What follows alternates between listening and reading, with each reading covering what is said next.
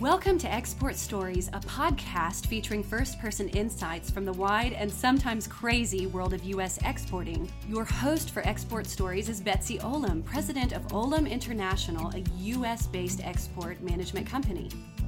Betsy has made a 37 year career of developing global sales and distribution for U.S. companies. Like you, she loves great stories. You don't have to be an exporter to enjoy the stories we're going to share with you each month. We're so glad you've joined us. Now, here is Betsy to introduce today's podcast. Hello, ciao, bonjour, hola, konnichiwa, ni hao, marhaban, namaste, and shalom. Welcome to Export Stories Podcast 2023. I'm your host, Betsy Olam, and we have a fascinating guest for you today. Our theme for this year is the 50 states, but let's not stop there. Some of our most important and interesting exports come from our territories, too. Let's not forget about their contribution to our economy. So today we are focused on Puerto Rico and a very successful entrepreneur. But first, I want to thank our sponsor for this episode, the North Carolina District Export Council. My name is Bill Harrison, and I am the chair of the North Carolina District Export Council. It gives me great pleasure to sponsor the Export Stories podcast. The North Carolina District Export Council is one of more than 60 district export councils throughout the United States. The North Carolina District Export Council is composed of approximately 30 members who are appointed by the U.S. Secretary of Commerce. The members are leaders and experts in the field of international trade. The North Carolina District Export Council contributes its leadership and international trade expertise to complement the U.S. Commercial Services export promotion efforts by counseling businesses on the exporting process and conducting international trade education. The North Carolina District Export Council's primary activities are to advocate for North Carolina exporters, organize B2B trade missions for North Carolina companies, mentor North Carolina businesses new to international trade, and to educate through export university programs and seminars. A major innovative initiative of the North Carolina District Export Council is its Building Trade DNA initiative. The purpose is to educate students from our youngest learners to high school students and beyond on how exporting and international trade works. It is tailored to the learning level of each class to make it fun and interactive. This initiative has been adopted by the National Association of District Export Councils and other district export councils throughout the U.S. Thank you for joining us for this Export Stories podcast with our host, Betsy Olam. Now it is my pleasure to introduce our guest, Joan Laureano. Joan is a fashion jewelry and accessories designer, manufacturer, and exporter. She is the creator and owner of the fashion jewelry and accessory brands Krystalos and Devozione. Devozione. Sorry, she'll pronounce that better later. Uh, Joan is the only Puerto Rican fashion designer to win the Made in Puerto Rico award for Exporter of the Year, and her brand was chosen among the 10 best Catholic gifts by the Catholic Marketing Network of the United States. She is also the only fashion designer in the history of Puerto Rico to be appointed by the U.S. Secretary of Commerce to the Puerto Rico District Export Council. And she was recently appointed vice president of that organization. And she also recently became the very first member of the Puerto Rican creative industry sector to be appointed to the Puerto Rican private sector task force by US Congresswoman Jennifer Gonzalez. So that was a mouthful, but hello, Joan. Welcome to the podcast. Just tell us something about your background and then how you came to create your most famous brands. Well, um, my background is in electrical engineering. Uh, I'm an electrical engineer and my mm-hmm. husband as well. I worked uh, in the engineering industry for approximately 10 years. I worked for the DoD, uh, for a private contractor of the DoD. I have worked in pharmaceuticals and uh, medical devices, technology for companies like Hewlett Packard, for example. Uh, but, you know, I always wanted to explore the creative industry sector because my mom is a very, very creative person. She was uh, the seamstress uh, of one of Puerto Rico's most important fashion designers, Carlota Alfaro. And I think oh, I got that from my mom. I got yeah. that vein from my mom. And I wanted to do it. I wanted to be a fashion designer as well. But my mom told me, listen, Joan, this is this doesn't work. You know, the fashion industry in Puerto Rico doesn't work. You're gonna die of hunger. Um, this is not a good career move for you, especially when you're so good in math and sciences. So I took her advice and I studied engineering. But then when the 2008 uh, housing crisis came to the United States, you know, we have a saying here that whatever feels like a flu in the United States feels like a cancer in Puerto Rico. It's oh, like wow. five times worse when it sure. comes to Puerto Rico. So as a result of that, and as a result of the retirement of the Section 936 industries from Puerto Rico, those were uh, like uh, some packages of incentives for uh, industries that were set up in Puerto Rico that went away. So as a result of that combination, there were massive layoffs everywhere, companies closing, and my husband and I became unemployed at the same time. So I was like, okay. So I you know, I went to the engineering sector to get something that, that would be, uh, that would secure a future for me and it didn't work. So I have nothing to lose right now. Let's go back to my dream of becoming a fashion designer. And here I am. oh, wow. Well, that, that I'm so glad that worked out for you and everybody. It's, yeah, isn't, that, isn't that amazing? I mean, I, I think there's a lot of people with stories like that and I hope people will follow their dreams because uh, I, I, mean, my dream was to have an export management company, and I did. But you know, it's funny how situations create the opportunity.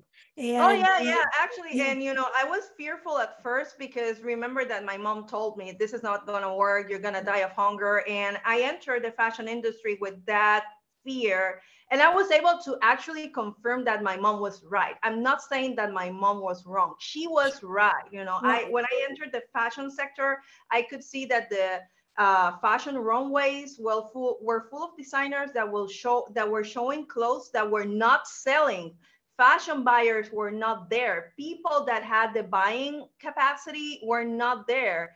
So my mom was right, but at the same time, I was feeling that nobody was sitting down to explore why my mom was right. Why was this happening? Why is it that in the fashion runways of Puerto Rico, and then I realized that it spread to the Caribbean as well, why was this phenomenon happening? No buyers among the audience, people were not buying the products or anything, you know, and my engineering mindset came, kicked in and I was like, the numbers don't add up. I need to find out what's going on because I started finding out that there were fashion designers that were living in inhumane conditions because they were not able to sell their clothing. Oh, uh, Celebrities were, were taking advantage of them. Like they were asking the fashion designers to dress them for free for, for TV or media uh, appearances but listen, you are the artist. You should pay these creatives for what they're doing. So they were not getting paid because they were promised exposition, but that exposition was not uh, creating any revenue for the designers as well. And this all came, I came to the conclusion, well, I came to many conclusions, but one of them was that the marketing statistics and data, statistical data to be able to link the offer of the designers with the demand of the customer was not there.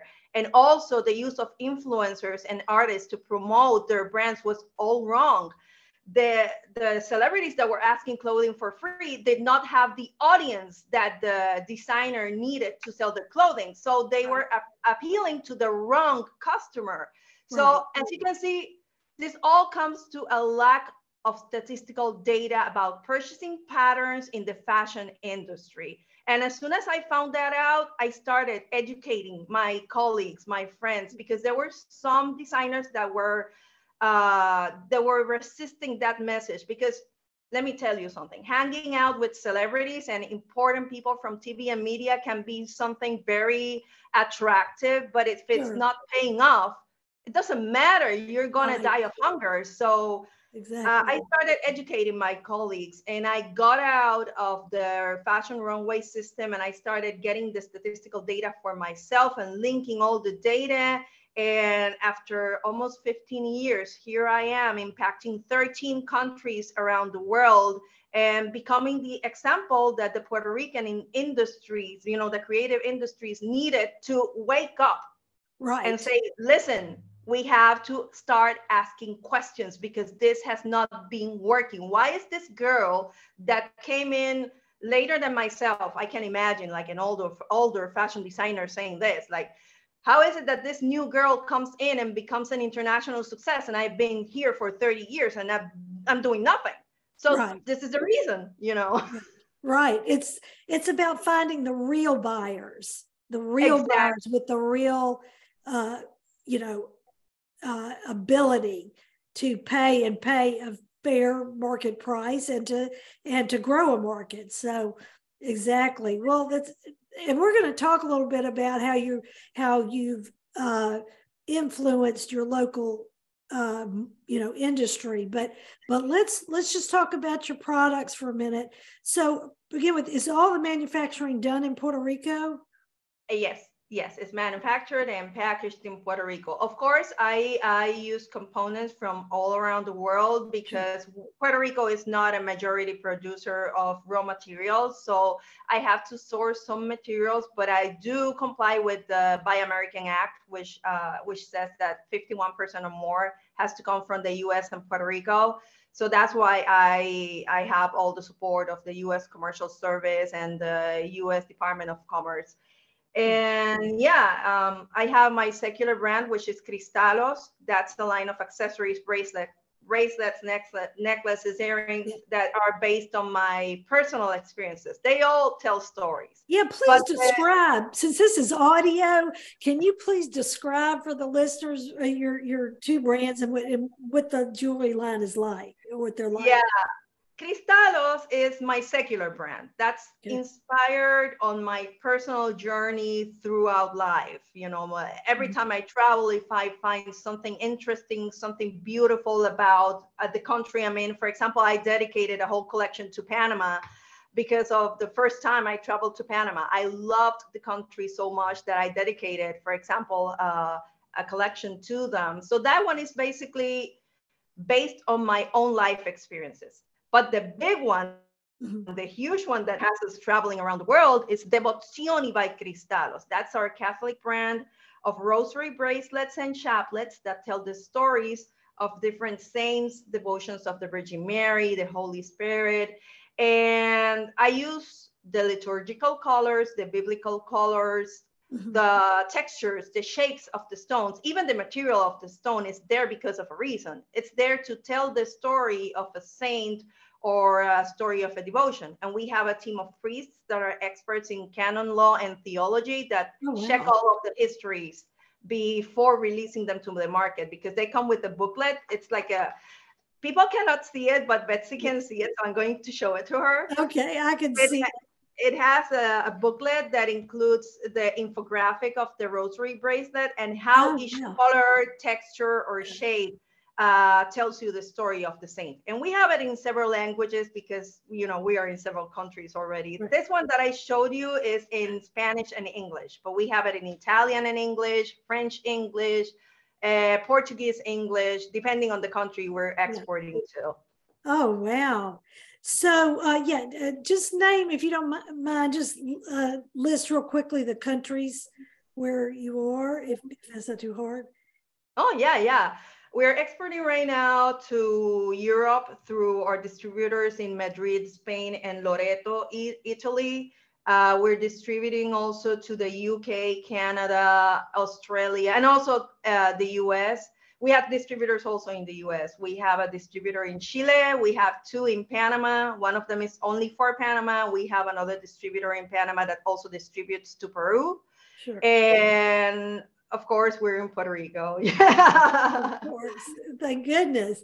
Oh, that's that's wonderful. That's it's it's a great story.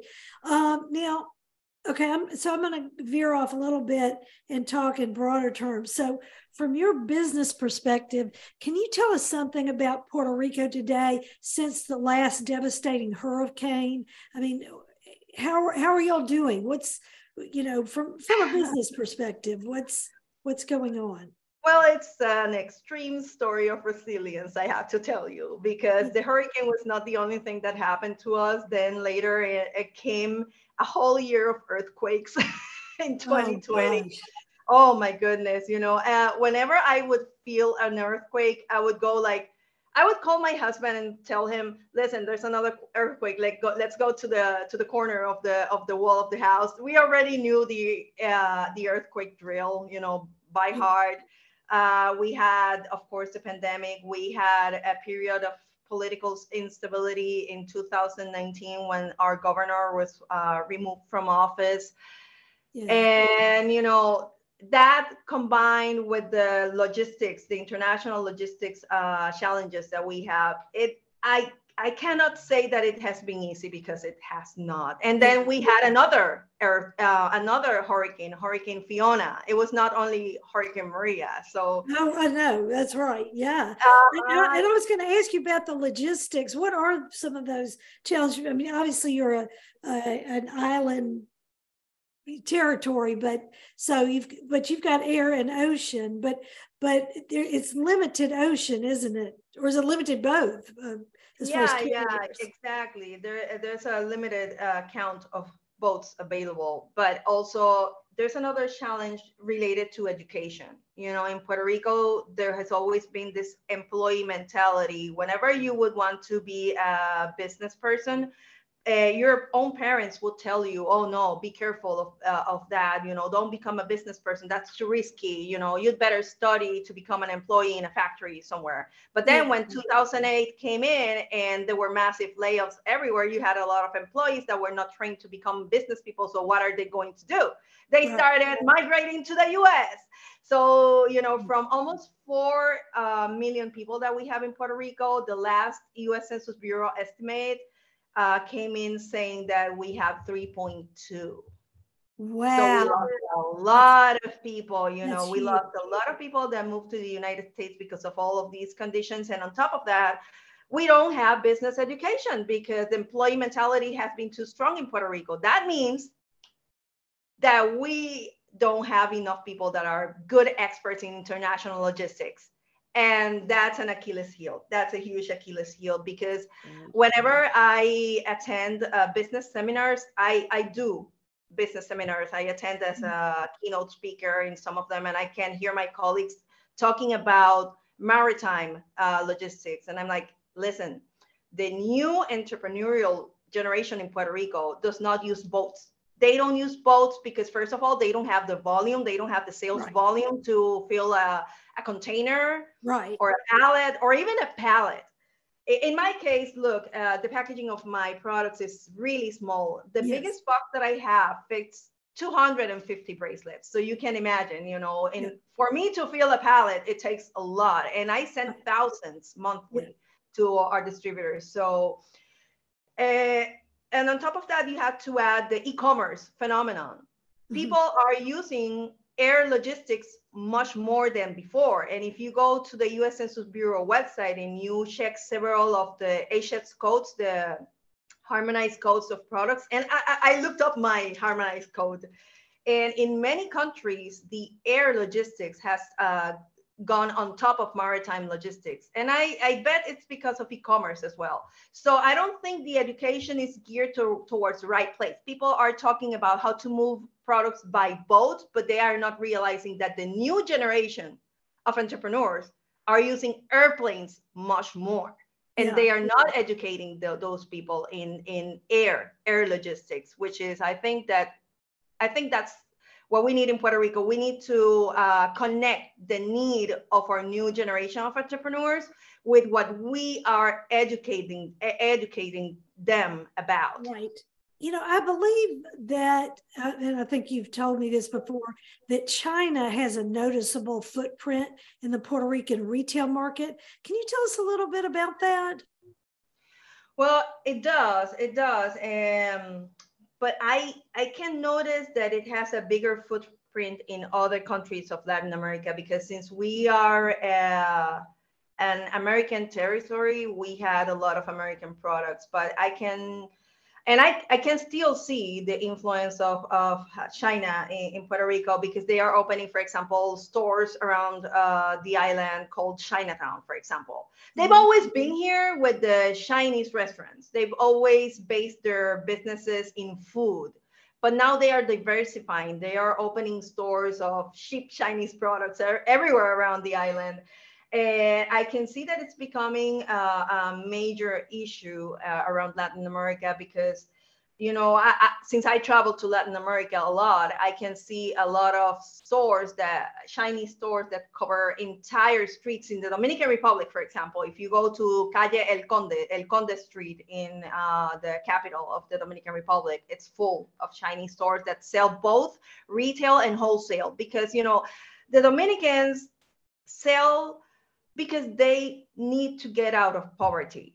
So mm-hmm. they see those wholesale stores as a as a place where they can buy things wholesale to sell to their friends and family or to their co-workers or something. But they the products that are being sold there and I'm sorry, I, I, that this doesn't have anything to do with Chinese people, of course. Of course, know, I, I, know what, I, think I know what you're going to say. That's fine. Go yeah, ahead. These are not products that are top quality or that are even um, healthy to people because I have been able to smell the fabrics that are being sold in those uh, wholesale clothing stores and they smell like sometimes they smell like paint or they smell like gasoline and I can see the fiber since I have education in fashion and I can see that these textiles are flammable. They're not safe and um, yeah, I know that they don't have safety regulations, which we do in America. Right. And that's a big concern. You know, for me, the concern is in the quality of the products that are being fed sure. into the Latin American countries. We do have the education in Puerto Rico, so they've they've opened more stores, but there's more education in Puerto Rico than in other countries. Right. And I have, for example, I have business people from Peru that have told me that Chinese people go to their stores and tell them, listen, take this amount of money, I will buy your entire store because they want to take over the, yeah. the stores of the Peruvian people. And my friend from Peru told me, many of my friends gave in because they needed money but i was the only one in my street that said no I'm keeping my store because I know what you're doing. I don't know if you know what I mean. yeah. Oh, yeah. Can you tell that they're the stores in some of these other markets are Chinese? I mean, are the names Chinese, or is it obvious they're Chinese stores, or or not necessarily? Well, many are obvious because they name them Chinatown, for example. Yeah, yeah. But most, um, many of them are disguised names as well. But uh, when you enter and you see the employees, you know, because the employees are all Chinese. Yeah. Okay. Well, let's just say, and I know this is a fact, I'm comfortable saying this, that US products have a reputation of good quality. Maybe our pricing sometimes is a little bit more, though we can be very competitive. But I, I, I think you'll agree. Uh, I'll let you say for yourself. But I think US products have a reputation for being of good quality. Oh, yeah, sure, of course, of course, you know, and also they have a, a, high standard of ethics because that's something that people are not taking into account. For example, there was a huge scandal about this company, this Chinese company called Shein, mm-hmm. uh, in which they found out that girls were very young girls were hired to do uh, the the sewing and the manufacturing of clothing for only cents per hour. They were mm. using child labor. And a reporter tried to get into one of those factories and he got a uh, uh, uh, he got a menace. You know, he's he, somebody told told him don't get any closer because they can shoot you because these companies are disguised these companies uh, you cannot it's like a prison of some sort because it's a very closed environment right. in which they don't let you in and those girls are working in there and cannot get out there's also a book that i want to recommend that it's called the tree the t-shirt that travels uh, the world something like that it's called something like that okay. and it talks about that as well the t-shirt that travels the global economy or something like that i don't Yeah. remember uh, I think everybody should read that book because it's Yeah. an eye opener about what's really going on in the way they manufacture clothing in China. Of course, there's a huge story uh, behind that that includes other countries as well as well. But those countries that were doing that in the past fixed those problems and corrected everything, and now they are making sure that their employees are properly taken care of. But we're talking about now and now the country that is doing that is China. Well, consumers have to be educated about, you know, what we're buying, and sometimes it's hard to have that information. But uh, uh, so, thanks for recommending that book. That's good. Um, so, um, you mentioned this uh, a little bit before, and we've talked about it. Talk about how you've been mentoring young people in your local fashion industry. Um, you know, you touched upon it, but where's the help most needed, and and how's that going? Well, uh, the place in which we need more help is in statistical data. Like, I know I say it a lot, but it's what saved my business. Mm-hmm. Uh, you go, well, you can see this worldwide. It's not only in Puerto Rico or the Caribbean. You see fashion runways, and what do you see? You see clothing that looks like a fantasy yeah, okay, that's cool for a company that is using it as a marketing tool to sell other commercial products, like, for example, the uh, big fashion companies like Fendi or Gucci that are members of a conglomerate of brands that are doing that just as a marketing tool to sell other things that are real more realistic to buy. Okay. But in Puerto Rico, the fashion designer is not supported by any conglomerate of, of corporations, for example. The, the, in Puerto Rico and the Caribbean and in, in Latin America, the fashion designer is by him or herself. So that means that whatever they show in the runway, they have to sell. You know, uh, uh, they cannot do a fashion runway that is full of clothes that are beautiful for the for the fantasy but not for buying in real life. That's something that we cannot do in in puerto rico or, or in latin america and yet we're doing it because we watch new york we watch paris and we say oh they're doing it and they're being successful. Why is it that we're not success, successful? They don't have the information to realize that these big companies are doing this just as a marketing tool like for example, the Right. Victoria's Secret runway. They don't sell those huge wings in, in the in the Victoria's Secret stores. They sell other things, but mm. they are under they are working on the under the impression that this is the way to go. Where it's where it's very different because in our case we are the ones who pay for everything in our own way. So it really has to sell. So my suggestion to the new generation of designers is to tie the need of the consumer with what they are going to show in the runway. Because if they show runways full of beautiful long dresses, but people in Puerto Rico don't use them, for example, I don't go to the supermarket in a long uh, in, Right, in a long right. ball right. you know? And, and you know, if if this is not the need of the consumer, why do you keep doing it? Right. That's why I enter to the ateliers, which are the stores of the designers, and I can see racks and racks and racks of clothes that never sold out. And Yeah. those uh, that those textiles degrade over time. You're going to lose that piece of cloth- clothing, and on top of that, you're contaminating the environment because the fashion industry is the second largest contaminator in the world. I can see that. I can see that. Uh, we don't, you know, I, I was thinking when during COVID, I was thinking about why am I buying new outfits every year. Why don't I recycle what I have in my closet? And I am trying to do that more. Uh, but of course, that doesn't really fit with what you know people who are selling uh, fashion. I appreciate that, uh, but it, it's interesting.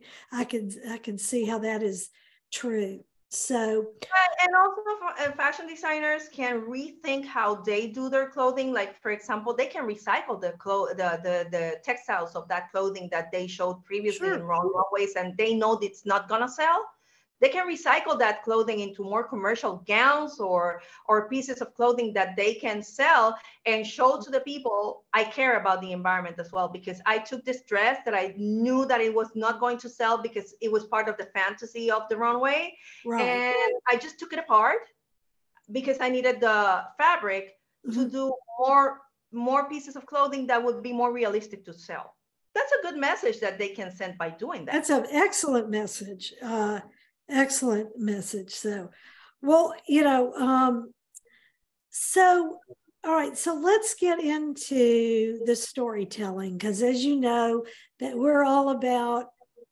export stories. So, uh, do you have a few stories that you can share with us uh, about, you know, that just tells us something about your business and your experiences? Oh, yeah, I have a few stories. oh, good. Well, let's go. Yeah. Yeah, yeah. yeah. You know, uh, the day uh, I always wanted to be uh, an international brand, but in Puerto Rico, like I told you before, the mentality was not there.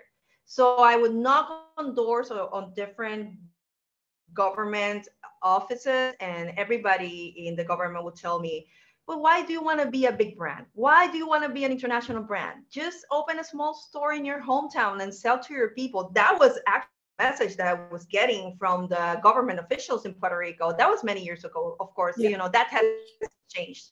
Yeah. Because Good. if not, our economy is going to die. So it had to change by necessity. But when I started many years ago, that was the message that everybody was telling me. And I was like, what is the part of I want to be international that you don't understand. Yeah. I want to be an international brand no matter what you say. So if you're not going to give me the answers that I need for my questions, I'm going to search for them by myself. So, so since I told you before that there was no statistical data to tie the needs of the customer with the offer yeah.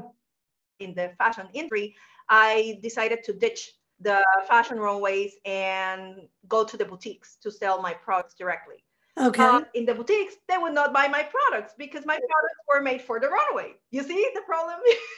yes. because the people yes. in the boutiques, the boutiques, the boutique owners are the ones that are working with the everyday customer. They are the ones who have the statistical data because they work with real customers every day. So they would tell me all the time, this is beautiful. The workmanship is incredible, but this will not sell in our boutiques.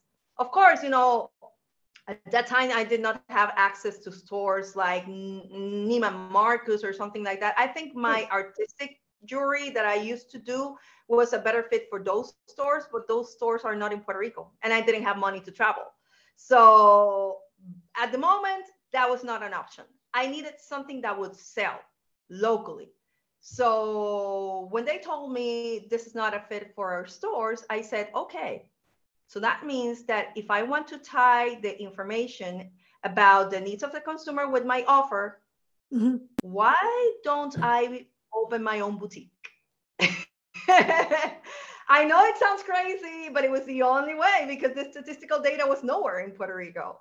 So I opened my own boutique and it was quite an adventure because I almost became broke doing it but it, it was a, a, beautiful learning school in which I learned all the data that I needed to connect the consumer. I learned even the favorite uh, colors of Puerto Rican women and their price points, uh, their price resistance points. Where at what point would you show a product and a price to a consumer and they would go like, oh gee i love it but that price uh, i don't know you know i i, I learned about the price points the colors what do they need and once i started realizing that i had enough data to be useful for my jewelry brands i was like okay now i'm going to redesign everything in Krystalos and i that's what I did. I redesigned my offer and I tested it in my own boutique and it became a huge success. Then I was like, okay, now we're into something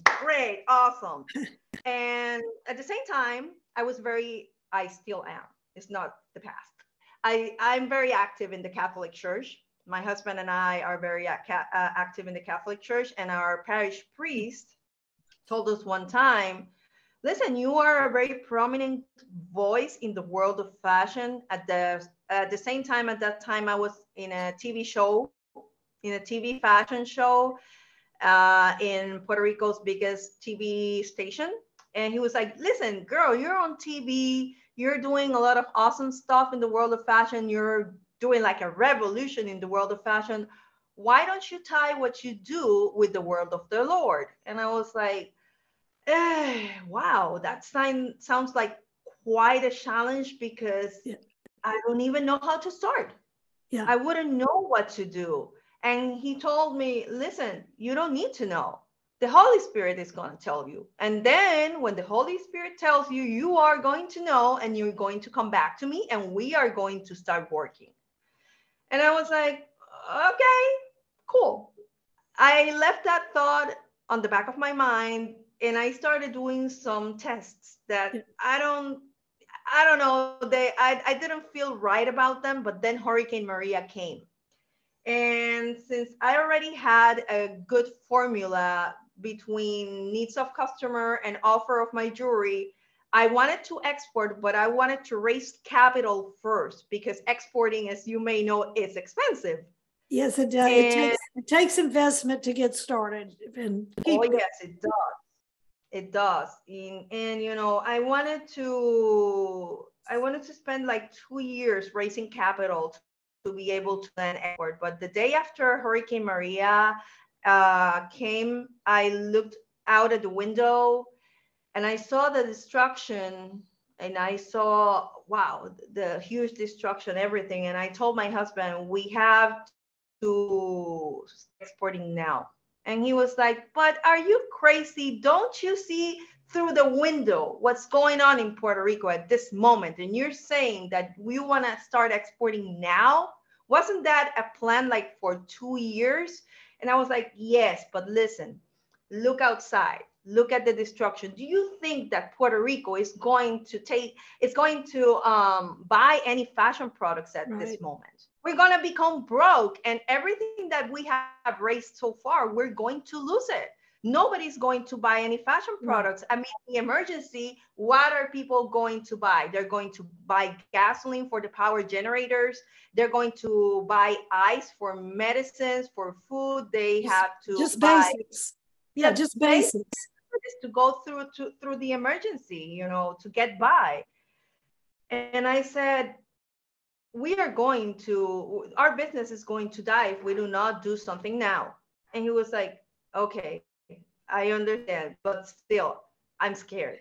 And i could understand how you know why he was sure, scared but sure. and you know I, I went to my church and i knelt down and i prayed to the lord and i said god this is the time. I'm going to be uh, out of work for quite a while because nobody is going to buy any fashion products amid this emergency for months or who knows if even a year. So please, Lord, give me give me give me some light of what about what should I do next. And in one week, uh, an idea came to me to uh, use, like I said, the colors, the textures, the shapes of the stones to do rosary bracelets. And I was like, huh, okay so one of my favorite saints is Padre Pio. So my first story was actually Padre Pio. So I built uh first layout of the bracelet. I wrote down the meanings of each stone in a separate piece of paper and I brought it to my to, to my parish priest. And he looked at the bracelet and he was like, so okay, so what do we see here? And I was like, well, father, you told me to think of something and i think that the holy spirit finally talked to me because this rosary bracelet uses the colors the textures and the shapes of uh, of each element to tell the story of the saint and here's the piece of paper and you know i handed him the explanation of everything he read it and he was like You see what I told you? You see, I told you that this Holy Spirit would talk to you. So let's get to work. And then that the parish priest, my husband and I would go to the Burger Kings or the Baskin Robbins, wherever there was electricity or at least a power generator. Oh my gosh. So Wi-Fi. We our computer. We, he took his books from his seminar in Rome and we started studying wherever there was electricity. I would pay for the food or for the ice cream and we would study for hours at the Burger Kings or restaurants where wherever there was some power and some Wi-Fi because that was very scarce in Puerto Rico by that time. Sure. And that's how this brand started. I mean, hurricane, the emergency, trying to look for electricity everywhere to work on something. And now we have a bigger team of priests around the world. We have a seminar in Massachusetts that also helps helps us out with some of the stories you know, we built something very beautiful amid a big emergency. That's amazing. And and so there's a story behind each stone or each total bracelet is a, tells a story. Uh, yeah, the each stone tells you a little bit of the story and at the end the entire bracelet tells you the entire story of the saint. I see. I see. Oh, yeah. So so then uh, when we had some first designs ready, I was like, okay, so now we have to get out, but how? How? Because airplanes were not getting out of Puerto Rico and they were not coming in either. The only planes that were coming in or out were the FEMA planes that were taking food to right. Puerto Rico from other countries. And the same thing was happening with the ships. So um, the consulate of the Dominican Republic helped me out in that. They had a ship that was sailing to the Dominican Republic, and we got in in that ship. They got us in, and we were able to go to the Dominican Republic to move from there yeah, to yeah. other countries. And uh, the consulate of the Dominican Republic also sent me on commercial missions with their own Dominican people uh, to Spain, and uh, I stopped in Germany uh-huh. because the plane would stop in Germany first before going to Spain. And over there, I met with the Dominican consulate in Frankfurt, Germany. He took me to some stores in Germany of their own Dominican people. They loved their products and they started buying. I went to Spain, the same thing happened. The Dominican consulate took me to, to, to stores and they started buying. And then I came back to Germany and I sold again to more people. That so I was like, okay. So, that had to have been so exciting. I, I oh yeah, yeah, and I never even considered that the consulates or the embassies were that helpful because nobody tells you in Puerto Rico about the importance of contacting your embassy to get commercial information. You know, when I went to Germany, when I stopped in Germany, I wrote to the U.S. Uh, embassy in Germany, and they could not attend me at that time because they were at a trade show, something like that. But they wrote to the U.S. Department of Commerce director in Puerto Rico and the U.S. Virgin Islands. His name is Jose Burgos. I did not know that person existed in Puerto right. Rico. I had no idea. So uh, when they contacted Jose, Jose sent me an email while I was in Germany, and he wrote to me, Joan, uh, the the US embassy in Germany wrote to me because you are selling your products over there. I need you to contact me when you come back to Puerto Rico. We need to talk. And I was so scared because at the beginning I thought that maybe I broke some international rule that I was not supposed to break or something. I was like, oh man, what did I do? Did I do something wrong because this guy from the federal government is writing me. He's saying, no, when you come back, you come back here. I was like, ooh, what did I do wrong? oh, but when I, yeah, when I came back to Puerto Rico, and he opened the door. When I went to his office, I was trembling. I was so scared. But when he opened the door and he was smiling, like, wow, his smile was so big. I was like, okay, so this means I'm cool. he was the one that, he was the one that introduced me to you. I had contacted Jose, so he's done a lot. That's ah, that's so yeah. So that, that's how, how that's how the US came in and everything exploded because he sat down with me and he said, First of all, I need to tell you that you are a very brave woman. I need to commend you for that because. There are not too many Puerto Ricans that are that brave to go alone by themselves to a place like Germany, a place like Spain to sell their products just like that. And, you know, I took my luggage and I went to those countries because nobody educated me about how to do business. So I had to learn everything by myself. You did. And he was like, and that's why you are so brave. And I want to help you. And that's where everything started. That's where everything uh, exploded for me because he took me to trade shows around the world. He took me to commercial missions that were organized in Puerto Rico. My first distributor was in Chile, and it was because of a commercial mission that he got me in.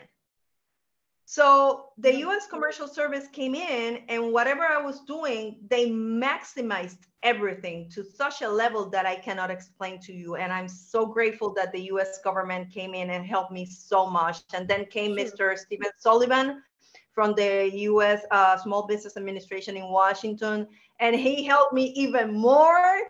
And that's how the story started, expanding.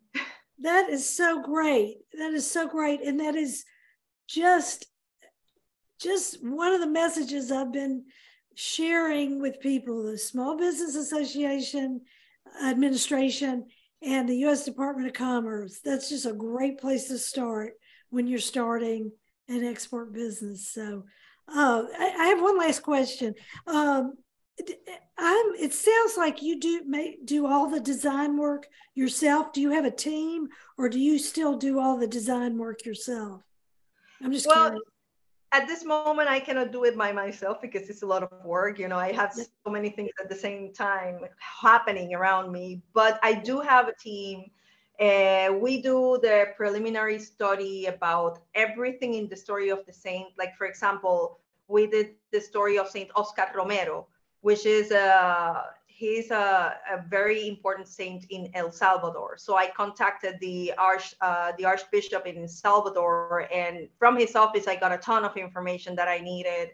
Uh, I always go to the source. If we can get to the deepest source, we are going to do it. So once we get the story put together, we send it to the team of priests that we have to examine if everything is all right and this is not uh, this is not an easy pro uh, uh, this is not an easy process. People think that we send it to the priest and they approve everything and it's that's fine. No sometimes they come back and they say no this symbol is not well. Some sometimes a priest debates another priest about something in the bracelet you know. It's oh. a process that takes time but that's what what makes it so unique that's what makes the rosary bracelet so special that we take the care we take the time to make sure that the story is right. Oh, so yeah. I didn't realize i didn't understand that relationship with the church. They're actually giving a kind of approval or or yeah. of, oh okay that's that that boy you can't get better approval than that that's pretty exactly. good recommendation yeah, yeah. So that's why we are part of the Catholic Marketing Network, is a network of Catholic businesses around the United States and the world as well. It's a worldwide uh, organization, but it's from the United States. That's why we are the only ones in Puerto Rico with that seal of approval because we really take we really take the time and care to do everything right yeah. with our rosary bracelets and chaplets. Oh my goodness. Well, Joan, we will put, uh, we're going to have a, a, a, an episode page on the website and uh, maybe uh, we'll show you some pictures of your products and we'll have the link to your website and awesome and, yeah and so uh, that'll be fun and i just can't tell you how much i've enjoyed this talk today it's really it's been fun i know people are going to enjoy hearing your story uh, to our listeners you know you should weigh in. Give us a shout. We want to hear from you. You can post questions or reach out, you know, with your thoughts on exportstoriespodcast.com. I'm happy to share those comments. Uh, we're on Facebook and LinkedIn. So, you know, this is a community of exporters and, you know, let's just talk about uh, this episode and, and some of the ideas here. So Thank you again, Joan, and to all our listeners. We'll be back soon with the next episode. Thank you so much for listening to Export Stories. Perhaps you have a good export story that you would like to share with us or a comment about today's podcast. You can send your ideas and comments to our website at exportstoriespodcast.com or to Betsy Olam on LinkedIn. Subscribe to our newsletter at exportstoriespodcast.com so we can alert you of upcoming episodes and share resources with you. We're building a community of export storytellers, so please share this podcast with your friends who have interest in exporting.